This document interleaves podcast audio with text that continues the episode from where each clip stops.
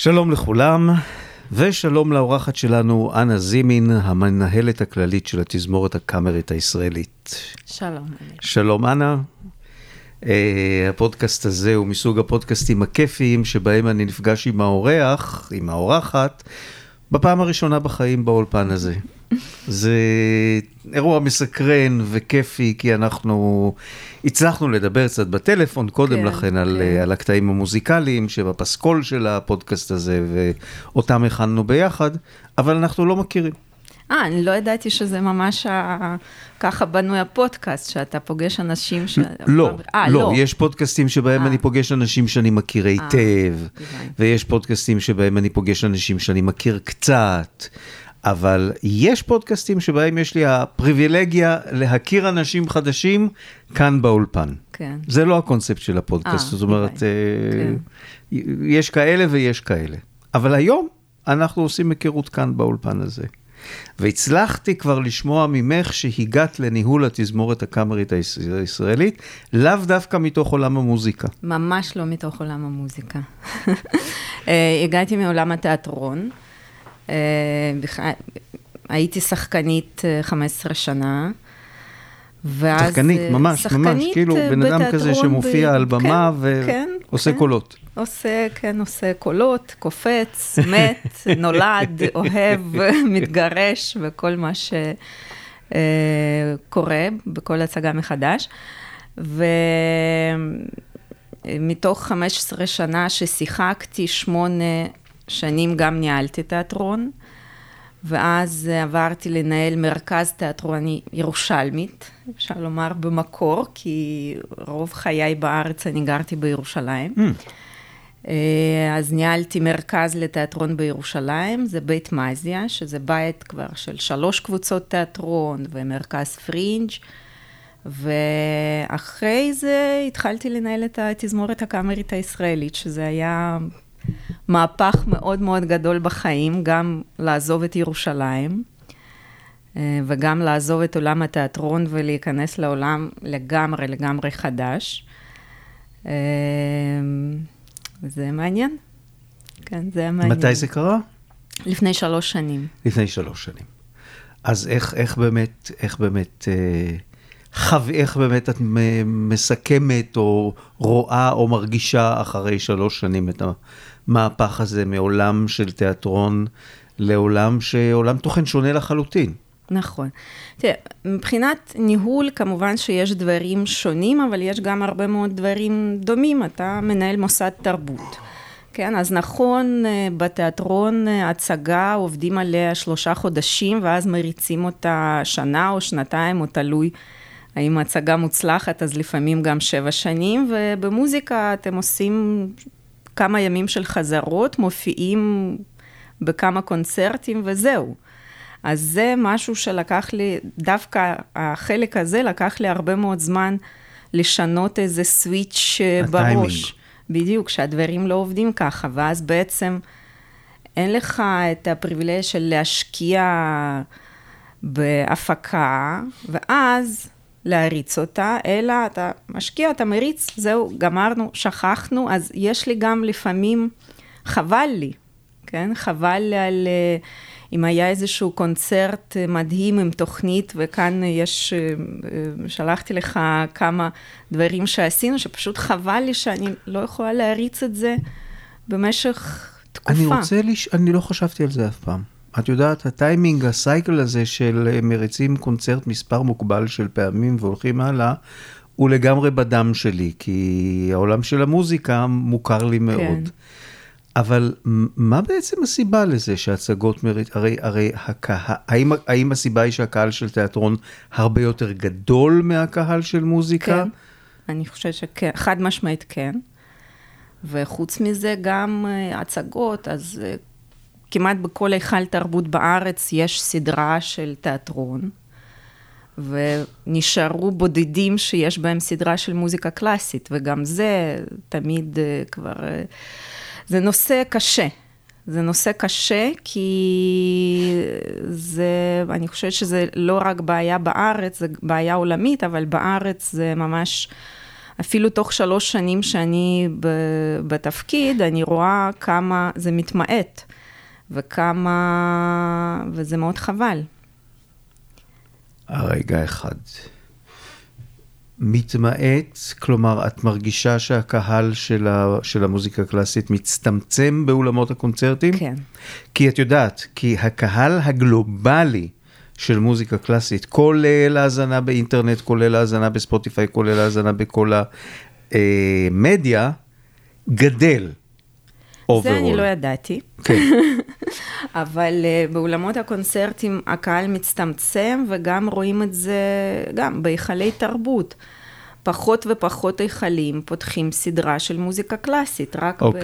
בתקופה הקצרה שאני בתפקיד, יש כמה היכלים שסגרו סדרה, שכל שנה אומרים, אנחנו לא יודעים אם נפתח, לא נפתח.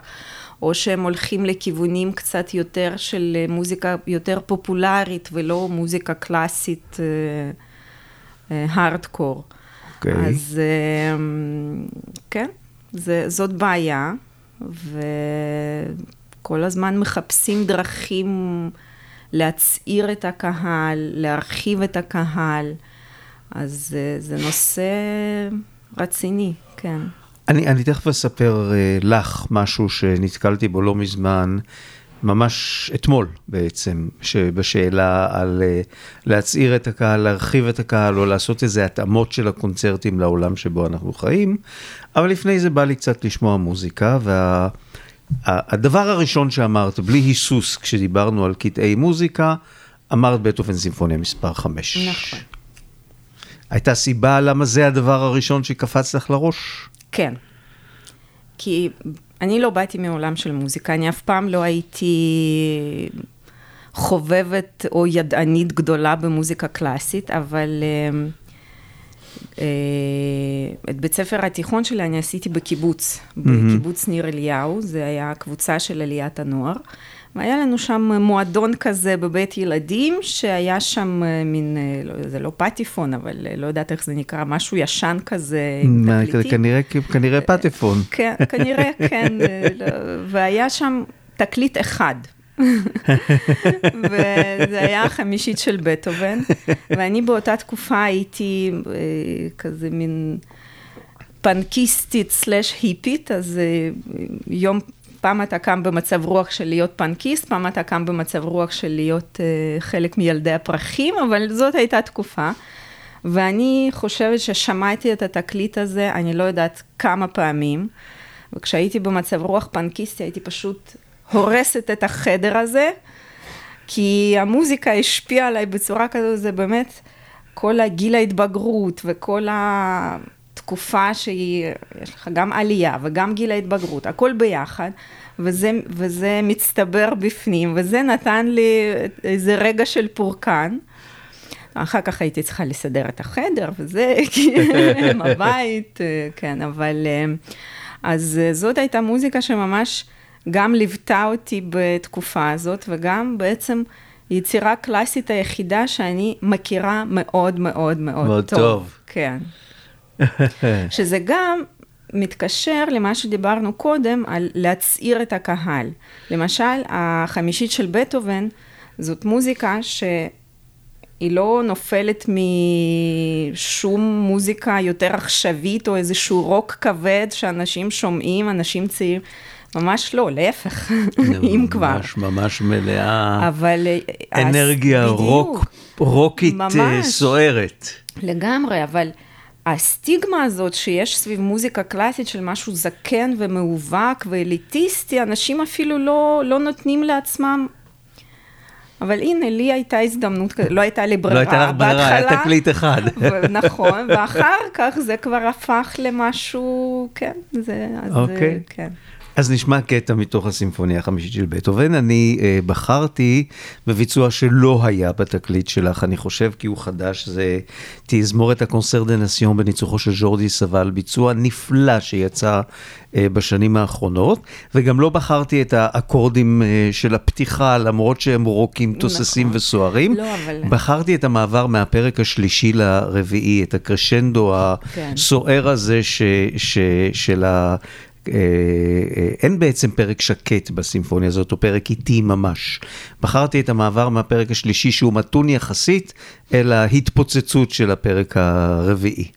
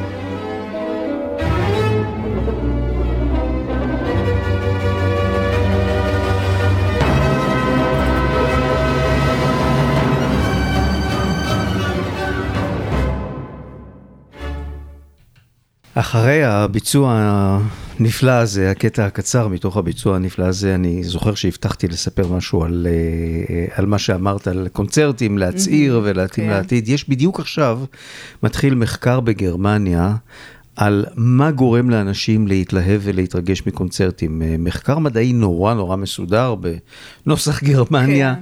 עם בדיקות אה, קפדניות של לחץ הדם וכל מיני פרמטרים כאלה של פוליגרף שמודדים אה, אה, אה, לאורך הקונצרט, מה גורם להם להתרגש, מה גורם להם להתלהב. לפני כן הם מספרים מה העדפות שלהם, מה ההשכלה המוזיקלית שלהם, מה ככה. זאת אומרת, מנסים להבין איזושהי זיקה בין האופי של הקהל והגיל של הקהל, mm-hmm. ובין ההתרגשות הפיזיולוגית כן. שהקונצרט אה, אה, גורם. אני לא בטוח, דרך אגב, אם, אם זאת הדרך לפצח את הקוד. זה מעניין. השאלה היא, אני חושבת, כי הרבה אנשים שהם באים לקונצרט, הם נורא מתלהבים.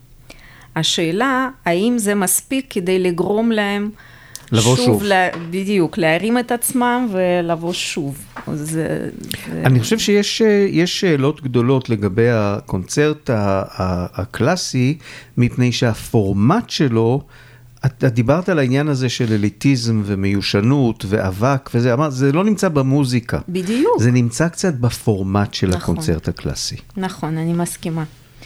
אני מסכימה, אבל יש עוד עניין חשבתי עליו, וזה אה, אה, קצת מתקשר למה שדיברנו עליו לפני שהתחלנו על אה, תיאטרון וההצגה הכי טובה שראיתי בחיי. אני חושבת שמוזיקה קלאסית היא דורשת מהבן אדם להתאמץ. Mm. היא דורשת ממנו לאמץ את המוח שלו, את הרגש שלו, את... ואנשים היום אולי פחות אוהבים פחות להתאמץ. פחות ששים להתרכז או להתאמץ. אז... אה, בגלל ש... הריבוי של גירויים דיגיטליים, גם, מולטימדיה, מהיר. גם, וגם הכל נורא זריז, וזה לא דורש ממך באמת איזושהי עומק או ריכוז. אז כשראיתי את ההצגה, את אשכבה בקאמרי, זאת הצגה שדורשת ממך להתאמץ הרבה. כי כל החושים שלך, אתה מאמץ אותם עד הסוף. זאת, זאת ההצגה שאת, אה, אה, מכל ניסיונך בעולם, אומרת עליה, ההצגה אני, הכי טובה שראיתי טוב, בחיים. הניסיון שלי הוא לא כזה, כי לא ראיתי אה, כל כך הרבה הצגות בעולם, וזה, אבל מתוך הניסיון הממוצע שלי, כן. אז כל החושים שלך עובדים בצורה הכי חזקה. ואותו דבר קורה בקונצרט טוב של מוזיקה קלאסית, כן? שזה חשוב גם לציין שזה בקונצרט טוב, כי לא תמיד הקונצרט הוא טוב. אז אה, זה לא עובד. זה לא מה קורה. התפקיד שלך כמנהלת בלאפשר לתזמורת שלך לעשות קונצרטים טובים? טוב, קודם כל, אה, כמנהלת, אז פשוט אה, יש כל מיני דברים שאני לא אעשה, למשל. כן, אני לא אתן לתזמורת לצאת לבמה, אה, למרות שזה עולה לנו יותר כסף, אבל אני לא אתפשר על כמות חזרות. כן? אוקיי. Okay. אז נכון שלפעמים יש מנצח שאומר, אתה צריך פה... אה, שלא יהיה פחות מ... לא יודעת, ארבע חזרות. אז כאן אני לגמרי עם המנצח, אני, כי אני מבינה שזה לא, יש דברים שאתה לא יכול לעשות חזרה אחת ולצאת לבמה. אה, זה חשוב. וכמובן, גם לבחור אה, מנצחים או סולנים ברמה שתרים את התזמורת, לא תוריד אותה, אלא תרים אותה.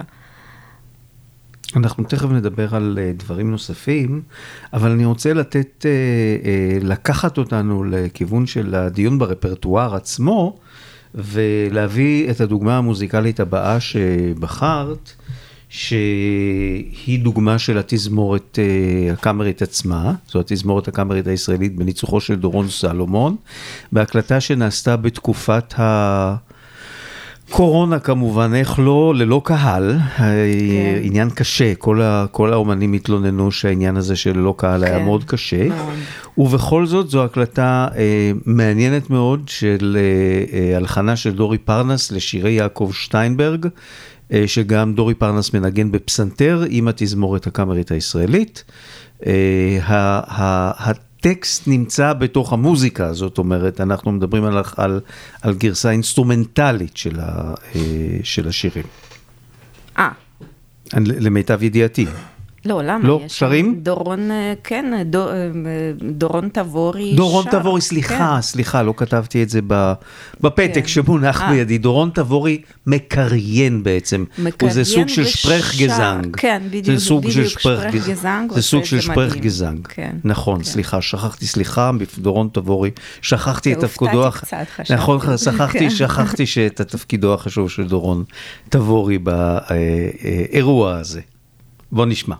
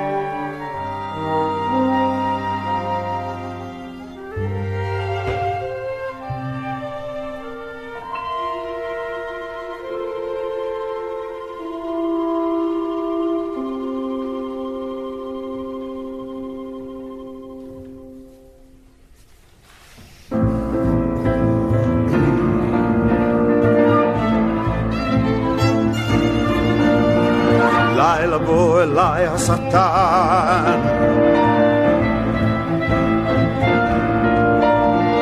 למה אתה רץ ובאו לך לפסולטון של הנשמות?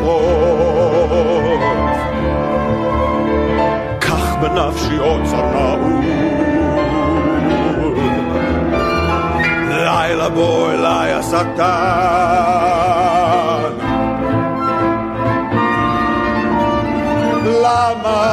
רץ ובאו לך לפסולטון של הנשמות? קח בנפשי עוצר נעול. אומרים עורמה יקלי זנך, ובשקר אתה קרב אל קולט בשעת רבונו, ומבטיח תענוג ערב. בוא אליי וקנה את נפשי, אתה תיתן לי במחירה, הידעת מה שתיתן. תן לי תאווה אחת גמירה.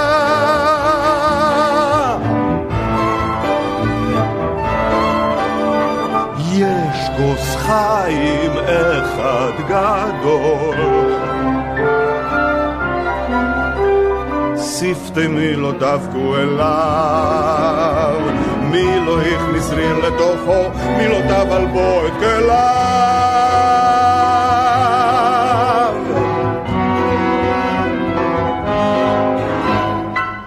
בנות השוק כבנות המלאכים, כולן יש להן בירושה סגולות נשים, חוג אהבה, תום הצניעות, צחוק הבושה.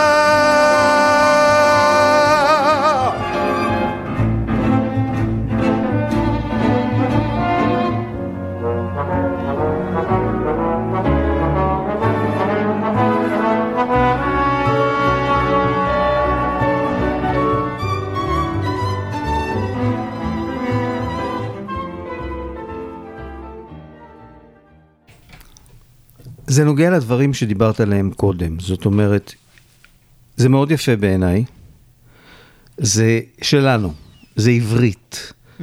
זה קומוניקטיבי, זאת אומרת, לאנשים שפוחדים ממוזיקה חדשה ואומרים, לא, זהו, זה כאילו, אני, אני חווה את זה לפחות, מלודי כן. וקליט מאוד, ו, ובכל זאת, הרפרטואר הזה קשה לשיווק. מאוד. מאוד קשה.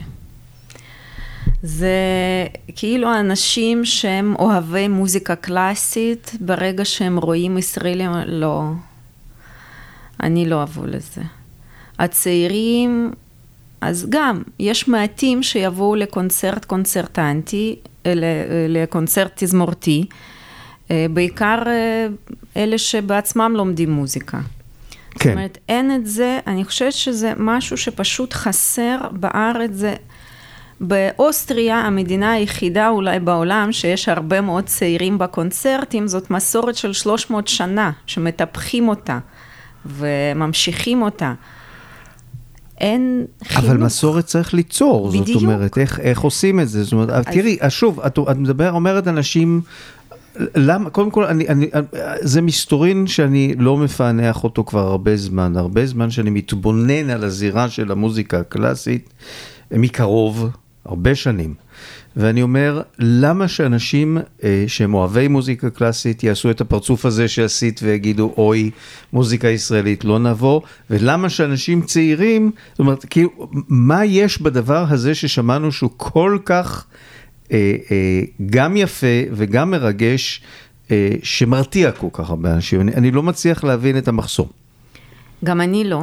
אבל אני חושבת שהמחסום הוא באופן כללי מהמילה קונצרט, מהמילה תזמורת. אה, וזה נוצר כי אין חינוך בארץ. אין okay. אוקיי. חינוך לשמיעה של קונצרט, להגעה לקונצרט, ל... לראות תזמורת על הבמה. ו... אז יש מדי פעם איזה קונצרטים של סל תרבות, אבל זה כל כך מעט וכל כך לא מובנה, וכל פעם שמתחילים לדבר על זה, אז כולם, כן, כן, חינוך, חינוך בסדר, הבנו, אבל אה, אה, דברו איתנו על משהו אחר. אבל זה זה הדבר הבסיסי. ילד, כשהוא יגדל, לא ילך לקונצרט, כי בילדות הוא לא הלך לקונצרט, אין לו בכלל את הצורך הזה. אז זה משהו, כשהוא יחפש מה לעשות בערב, המילה האחרונה שהוא יחפש זה תזמורת או קונצרט.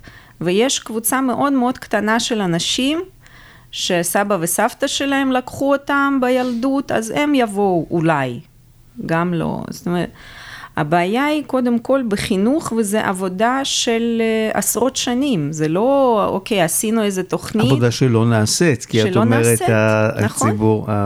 היא לא נעשית, אז אוקיי, אז עשינו, אז יש בית ספר מנגן, מישהו פעם בדק האם זה גורם לילדים האלה שהשתתפו בתוכנית של בית ספר לנגן, באמת ללכת לקונצרטים, האם זה מספיק שנותנים להם חלילית, אבל בעצם במקום לקחת אותם פעם בחודש לקונצרט, בעצם זה לא קורה. זאת אומרת, זה דבר מאוד מאוד מורכב ודבר שהוא באמת דורש חשיבה מערכתית מדינית מאוד מאוד אה, רחבה.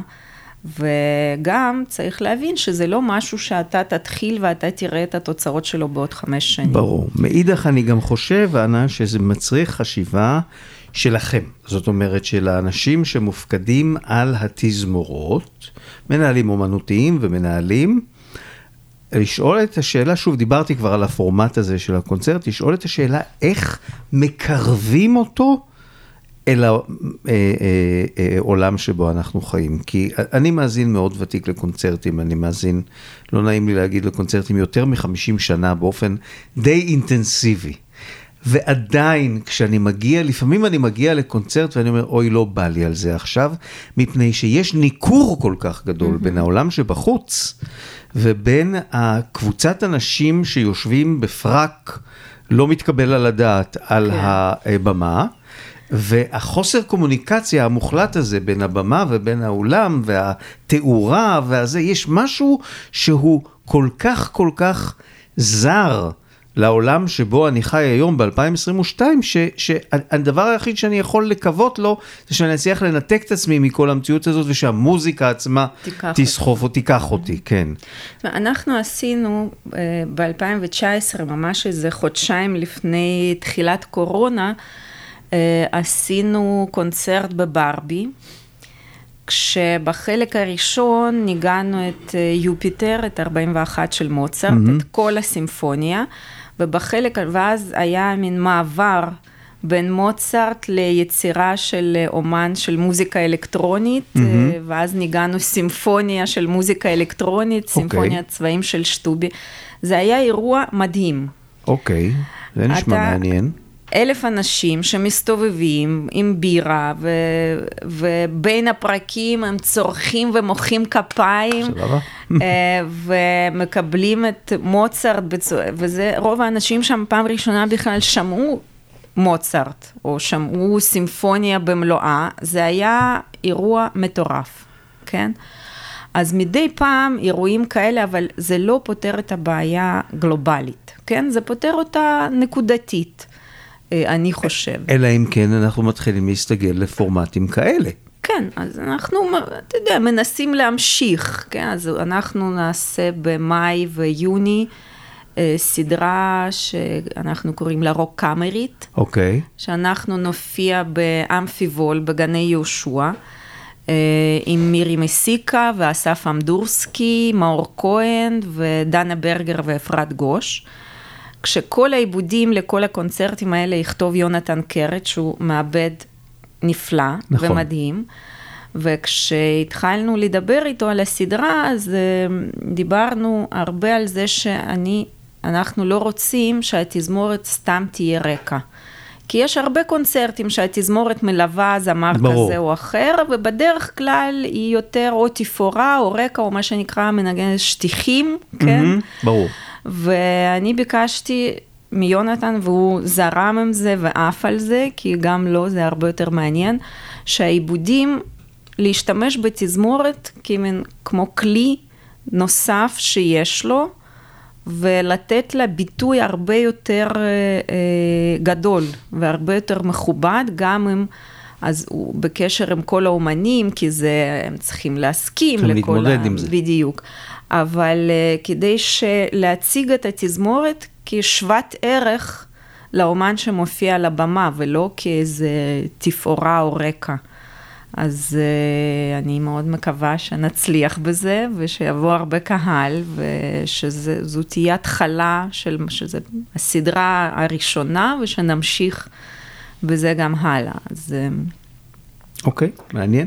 כן. בהקשר הזה, הדוגמה המוזיקלית הבאה שלך, הייתה אה, מישהו שקצת אה, קצת פיצח את הסוד של אה, איך להגיע לקהל אה, יחסית נרחב, אה, ובנושא מורכב. אה, אנחנו מדברים על, על ה...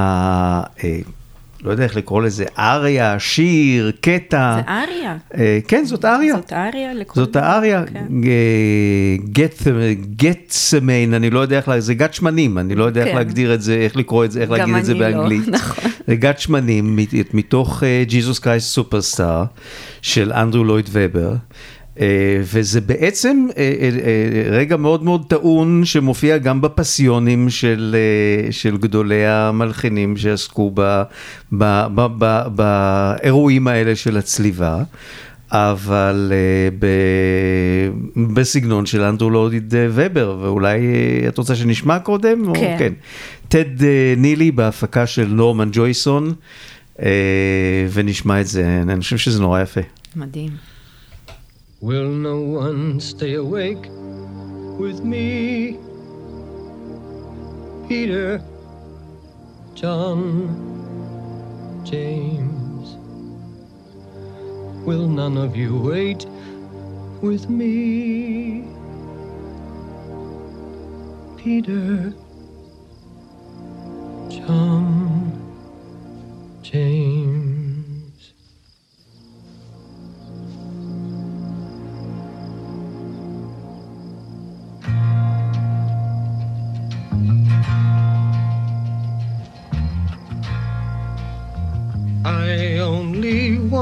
Say if there is a way, take this cup away from me, for I don't want to taste its poison. Feel it burn me, I have changed. I'm not as sure as when we started. Then I was inspired. Now I'm sad and tired. Listen, surely I've exceeded expectations. Tried for three years, seems like 30 could you ask as much from any other man? But if I die, see the saga through and do the things you ask of me. Let them hate me, hit me, hurt me, nail me to the tree. I'd want to know, I'd want to know my God. Want to know, I'd want to know my God. Want to see, I'd want to see my God. Want to see, I'd want to see my God. Why I should die? Would I be more noticed than I ever was before? Would the things I've said and done matter anymore? I'd have to know, I'd have to know my Lord. Have to know, I'd have to know my Lord. Have to see, I'd have to see my Lord. Have to see, I'd have to see my Lord. If I die, what will be my reward? If I die, what will be my reward?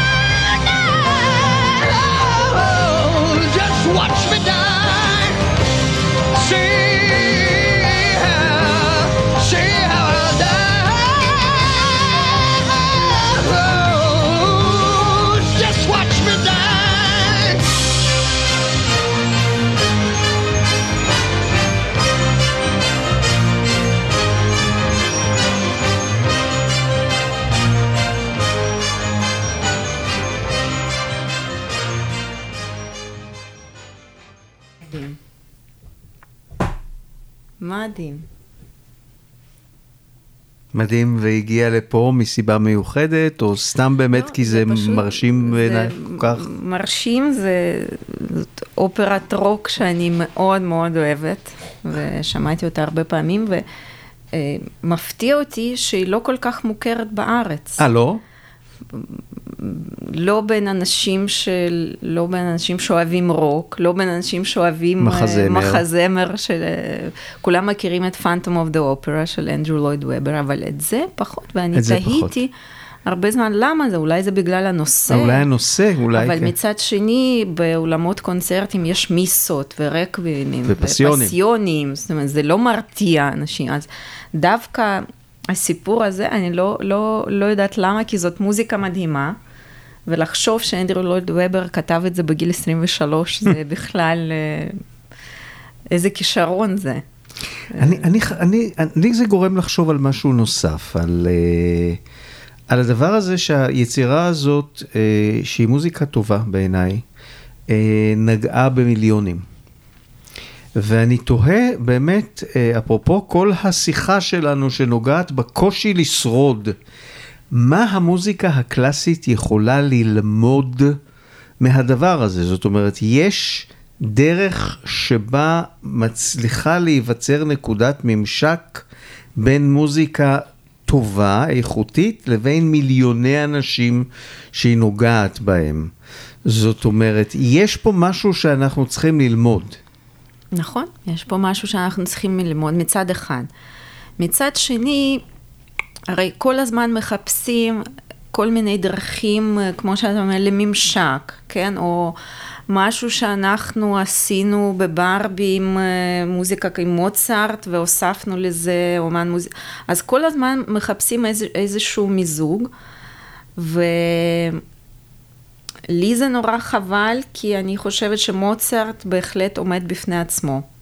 ובטהובן בהחלט עומד בפני עצמו. אוקיי, אני מבין. והיו לי גם כל מיני מחשבות של אה, אה, לעשות קונצרט אה, של החמישית ולכתוב, ושהמעבד יכתוב שם תפקיד לגיטרה חשמלית אוקיי. ו distortion וזה. אולי עוד נעשה את זה, אני לא יודעת. אבל... אז מצד אחד, ומצד שני, אני מרגישה שזה איכשהו אנחנו מנסים, לא יודעת, אה, אה, טוב, זה בטהובן, אבל זה עם גיטרה חשמלית, כן, אז תבוא, זאת אומרת, בטהובן מגיע לו שהוא לא צריך, כתב, לא, צריך, בדיוק, לא צריך לרצות את מישהו כדי בדיוק, שבטהובן... זה בטהובן, הוא עומד בפני עצמו, הוא כתב כן. מוזיקה מדהימה. אז אני חושבת שאולי אנחנו צריכים באמת לשנות משהו בחינוך, לשנות משהו במאובק ואולם קונצרטים, לשנות, אבל מוזיקה היא מדהימה. כן. ואני אני חוזר לדבר הזה שהמוזיקה לא רק שהיא אה, אה, מדהימה, כמו שאת אומרת, אלא שהיא ממשיכה לחיות וממשיכה להיכתב מוזיקה אומנותית. וכמו בדוגמה הקודמת של שירי יעקב אה, שטיינברג עם דורון תבורי ובהלחנתו של דורי פרנס, אה, הבאת דוגמה נוספת מהעשייה של התזמורת, אה, גם היא לטקסטים של שירי לאה גולדברג, אה, בהלחנתה של אביה קופלמן. אה, ובחרת כאן אה, קטע מתוך אה, המחזור שירים הזה, בביצועה של דניאלה סקורקה, בביצוע נורא יפה של דניאלה סקורקה, מדהים, כן. עם קרן קגרליצקי מנצחת על התזמורת. ושוב, זה, זה דוגמה ל, ל, לכך שהמוזיקה הקלאסית, לא רק שהיא... יש לה היסטוריה, כמו שאת אומרת, בטהובן ומוצרט וזה, יש לה גם הווה. נכון, וגם הפרצוף הזה שעשיתי קודם, להראות לך איך מגיבים איך מגיבים אנשים לדבר למוזיקה הזה. ישראלית. אז הבאתי את זה כדוגמה, כי זה בעצם פעם ראשונה שאני שמעתי מוזיקה ישראלית, ולפני שעשינו את הקונצרט וראיתי את זה בתפקיד, אני גם עשיתי פרצוף כזה. אוי, נו, אוי, מה מה זה יהיה? יהיה? כן, איזה קקופוניה, או משהו שכל אחד רוצה להראות, לא... ואז שמעתי את היצירה הזאת והתאהבתי בה, אני מאז הקונצרט, אני מדי פעם אני שומעת, אני מקשיבה ליצירה הזאת, וזה, ונדהמתי. פשוט. נדהמתי, ויש הרבה מוזיקה ישראלית, והתזמורת אנחנו מבצעים הרבה מוזיקה ישראלית וגם מזמינים יצירות, אפילו בזמן קורונה הזמנו ארבע יצירות חדשות. אה, ושוב, זה איזושהי סטיגמה שצריך לשבור אותה, כי כל מי שהיה בקונצרט הזה התלהב בצורה בלתי רגילה. זאת אומרת, הבעיה היא להביא את האנשים בדיוק, לאולם. כן. מי שכבר נמצא בעולם, נכון. מתרגש. נכון. אז אולי נתרגש עכשיו אנחנו. אני אשמח מאוד, כן.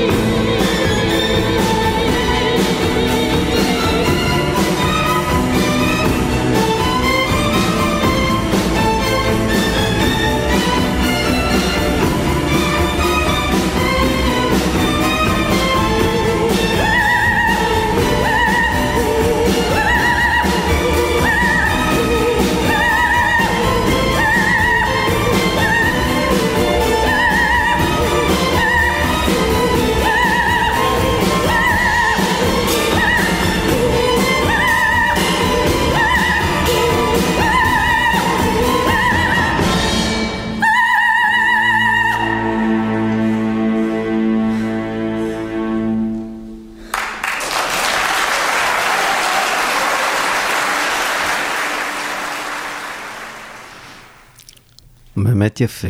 באמת באמת יפה. עכשיו אני רוצה לפענח באמצעותך, מכיוון שאת אמרת, אה, הגעת לניהול תזמורת מהתיאטרון, ואיכשהו כמעט במקרה, ואמרת שאין לך, לך אוזן מוזיקלית במיוחד.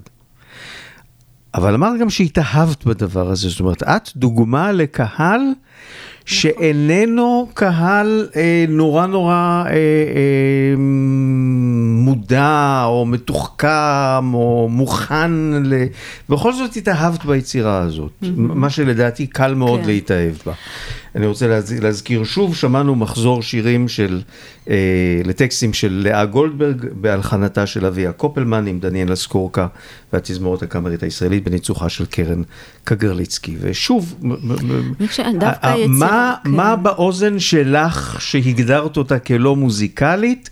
הולך שבי אחרי הטקסט הזה, אחרי המוזיקה כן, הזאת. היצירה הספציפית הזאת, אני חושבת שיש בה שני דברים שהם חלק ממני תמיד, שהם דווקא כאן אה, התחברו.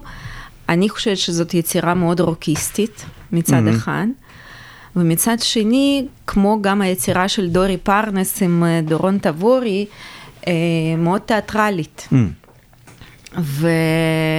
ולכן גם החוויה שלי היא הייתה אה, לא רק חוויה מוזיקלית, אלא גם חוויה תיאטרלית. אה, כי בקונצרט הספציפי הזה, עם היצירה של אביה, אז כל הנגנים קמו בסוף וניגנו את הפינאלה בעמידה, שזה היה מאוד חזק, זה היה בימוי מצוין. אה, אני חושבת שאביה הציעה את זה בעצמה, זה היה מאוד נכון, וזה ישר נתן לך את החוויה שאתה מקבל, שהיא לא רק אה, שמיעה, היא גם חוויה מאוד ויזואלית, וגם חוויה מאוד אמוציונלית. וכמובן, יש פה גם, אני תמיד אהבתי רוק, תמיד שמעתי רוק, ויש כאן משהו מאוד מאוד רוקיסטי ביצירה הזאת. זה מדהים בעיניי. אוקיי, מעניין. אני, אני גם, גם חווה את זה ככה, אבל, אבל אני חושב שהדבר הרוקיסטי כאן הוא, הוא באמת, הוא, שוב, בהאזנה שלי, הוא חומר גלם, זאת אומרת, יש פה... התרחשות רוקיסטית שהיא חומר גלם למוזיקה אומנותית שהיא, נכון, שהיא כאילו כן. טובה בסופו של דבר, וקורה פה משהו באמת, כמו שאת אומרת, אומנותי ואמוציונלי, ו... ו... וכי באמת עד כמה התזמורת אה, שואפת ל... ל, ל דיברת על זה שהתזמורת אה, מקדמת מוזיקה ישראלית, מזמינה יצירות, מבצעת יצירות. אה, זה, זה, זה, זה, זה, זה נושא נורא רגיש, כי הרבה מאוד אנשים מתייחסים למוזיקה קלאסית כאל מוזיאון. תנגנו לנו נכון. רק את מה ששייך לעבר. סליחה. לא, קודם כל התזמורת שלנו בהחלט שואפת לזה, וזה כמובן בא אה, מהמנהל האומנותי. כן? כי בעצם בכל תזמורת יש מנהל אומנותי שהוא זה שבוחר רפרטואר והוא זה mm-hmm. שמוביל איזשהו קו, אז אריאל צוקרמן הוא המנהל האומנותי שלנו, וזה בהחלט הקו שהוא... uh, מעביר, שזה גם, אני יכולה להגיד, איכשהו מתכתב עם, עם התקופה בה התזמורת הזאת נוצרה ב-1965 על ידי גארי ברטיני, mm-hmm. שמאוד קידם מוזיקה ישראלית. אז uh, אני חושבת שאריאל בשמחה וברצון גם אישי שלו ממשיך את הקו הזה, וזה גם בא מנגנים. הנגנים אוהבים אתגר. הנגנים אצלנו הם אוהבים אתגר. Uh, ואני רואה את זה, כמה הם מתמסרים בקונצרטים האלה. Uh, לא רק מוזיקה ישראלית, בכלל מוזיקה שהיא מוזיקה מודרנית, או לפעמים זה לאו דווקא משהו מודרני, אבל זה שמות שלא כולם מכירים, כי לא היה להם יחסי ציבור כמו למוצרט. היה לנו בדצמבר קונצרט אה, עם יצירות של ז'וזף בולוני. שהוא חי בתקופתו של מוצרט, וקראו לו מוצרט השחור, כן. כי... אה, וזה היה עם איתמר זורמן. מין תערובת בעצם, אה, כן, מבחינת כן, מוצאו. נכון, כן. נכון, אני חושבת שאימא שלו הייתה מסנגל, או... כן. וזאת הייתה מוזיקה מדהימה, מוזיקה מאוד שאף אחד לא הכיר אותה. כן. ואיתמר זורמן ניגן את זה, זה היה קונצרט, אז אתה רואה, כאן זה היה, זה לאו דווקא היה מוזיקה ישראלית ולא מוזיקה מודרנית, אלא מוזיקה מתקופתו של, אבל משהו חדש, משהו מרענן. אז בהחלט התזמורת שואפת, ואנחנו עכשיו כבר עובדים על עונה חדשה, ויש שם הרבה גם יצירות אה, ישראליות חדשות, וגם, אה, וגם יצירות ישראליות לא חדשות. לא חדשות. וגם שמות שנשכחו, וגם מוזיקה מודרנית, זאת אומרת, באמת, זה קצת מפחיד אותי כמנכ"לית, אני חייבת ברור. לומר. אבל אני כן חושבת שזה נכון. אני חושבת שנכון ליצור איזשהו קו ולא לעשות, טוב, אז ננגן מה שכל התזמורות מנגנות. מה שכולם רוצים. מה כולם רוצים, וכל כן. התזמורות, ויש מיליון תזמורות בארץ וכולם מנגנים אותו דבר, אז צריך למצוא איזה... ו... איזה ייחוד. אני חושב כן. שאני רוצה לחדד עוד משהו, שאם אנחנו כבר מדברים על זה. Uh, הקונספט מוזיקה מודרנית הוא קונספט מטעה. את בעצמך אמרת, כששמעתי את היצירה של אביה בפעם הראשונה, אמרת יהיה קקפוניה, זאת אומרת... אה, לא, לא, לפני ששמעתי. לפני ששמעת, סליחה, אמרתי יהיה קקופוניה. כן. זאת אומרת, יהיה קקופוניה, זאת אומרת, יש איזו פנטזיה לאנשים שכל המוזיקה של מאה ה-20 והמאה ה-21 היא מוזיקה... אה, נטולת מלודיה ונטולת הרמוניה, שנורא קשה לעקוב אחריה. לא שאין מוזיקה טובה במוזיקה נטולת מלודיה ונטולת הרמוניה שאפשר, אבל זה קשה. קשה לעקוב כי התרגל. אבל מוזיקה של המאה ה-20 ומוזיקה של המאה ה-21 נורא נורא מגוונת. ולמעשה, אה, אה, בתקופתנו הרבה יותר נפוץ שמלחינים, יש להם איזשהו מערך טונאלי ואיזשהו מערך הרמוני ש, אה, ש, ש, ש, שלוכד את האוזן. זה קצת אחרת מהאסתטיקה של המאה ה-18 וקצת אחרת מהאסתטיקה של המאה ה-19, כי אנחנו חיים במאה ה-21. אבל מערך טונאלי, מערך הרמוני, מערך... אה, אה, אסתטי שאפשר להיאחז בו ולמצוא בו עוגן, זה הסטנדרט בעצם mm-hmm. במוזיקה חדשה. כן. וזה מאוד, אה, מאוד מטעה את הסטיגמה שדיברת עליה, נכון. שכאילו, שהמוזיקה הזאת אין במה להיאחז והיא לא... אני דיברתי פעם עם מישהי, אישה כבר מבוגרת, שפשוט לקחה להנ... להנעתה קורס באוניברסיטה של מוזיקה אה, מודרנית, מוזיקה ישראלית. ואז היא אמרה לי משפט, טוב, לפני זה אני לא אהבתי מוזיקה ישראלית מודרנית, אחרי הקורס אני הבנתי למה. אז אה, אני לא יודעת מה הם לימדו שם בקורס, אני בטוחה שהם לא לימדו את היצירה של אביה, כי זאת אישה שהייתה בקונצרט הזה והתלהבה בצורה בלתי רגילה מהיצירה הזאת, אבל אה, כנראה שזה לא סטיגמה הזאת, אה, היא קיימת, אבל כנראה שיש לה בסיס איפה, מתישהו, איפשהו. תראי, כשמדברים על ללמד, אני צריך לומר, יש לי בת קטנה בזקנתי, והיא לומדת בבית ספר, ואני יכול להגיד לך מניסיון, אפשר ללמד כל דבר, נכון. כך שזה מחרב נכון. את, הנוח, את הנושא. זה נכון, בזה אתה צודק לגמרי, כן. אנחנו מתקרבים לסיום שיחתנו, ובסיום הלכנו קצת, ל, לא יודע, לשורשים או למקורות uh, שלך אולי קצת, ו, ולמוזיקה שהיא עדיין מוזיקה של המאה ה-20, אבל נתקבלה כבר בקנון, אני חושב. כן. אה, בחרת בשוסטקוביץ' מסיבה אה, ספציפית, אני מניח. אה, קודם כל זה היה הקונצרט הראשון של התזמורת הקאמרית שאני שמעתי. שמעת אותו. כן, זה כבר הייתי, אני חושבת, איזה שבוע בתפקיד, וזה היה הקונצרט הראשון ששמעתי, וזה היה מדהים. אני באמת הופתעתי, ו... וגם לפני זה לא כל כך שמעתי את שוסטקוביץ', אולי... ופתאום גיליתי שיש בו, חוץ מהטרגיות, יש פה גם הרבה מאוד הומור. אני פתאום מצאתי את עצמי צוחקת בקול רם בזמן הקונצרט, כי היה שם משהו שאני לא יכולה להסביר, אבל זה היה נורא מצחיק. היה בזה המון הומור. אה, כן, אז אה, כן. אז אנחנו ניפרד, אני חפרתי באוסף שלי ומצאתי אה, בשבילך ביצוע היסטורי. החצוץ, זה קונצ'רטו מספר אחת לפסנתר. זה קונצ'רטו לפסנתר עם חצוצרה. Mm-hmm.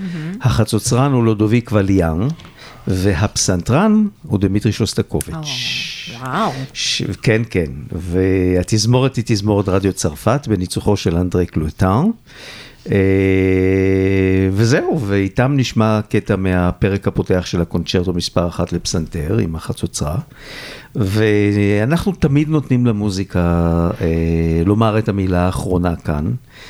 אז נעשה כך גם הפעם, וזאת תהיה הזדמנות להגיד לך תודה גדולה על הפגישה הזאת. תודה לך, ה... אני מאוד נהניתי. תודה, אני שמח שנהנית, ותודה על ההיענות המהירה שלך לבוא ועל הקלילות של הכנת האירוע הזה ועל הכיף של הפגישה איתך. תודה רבה, אמיר.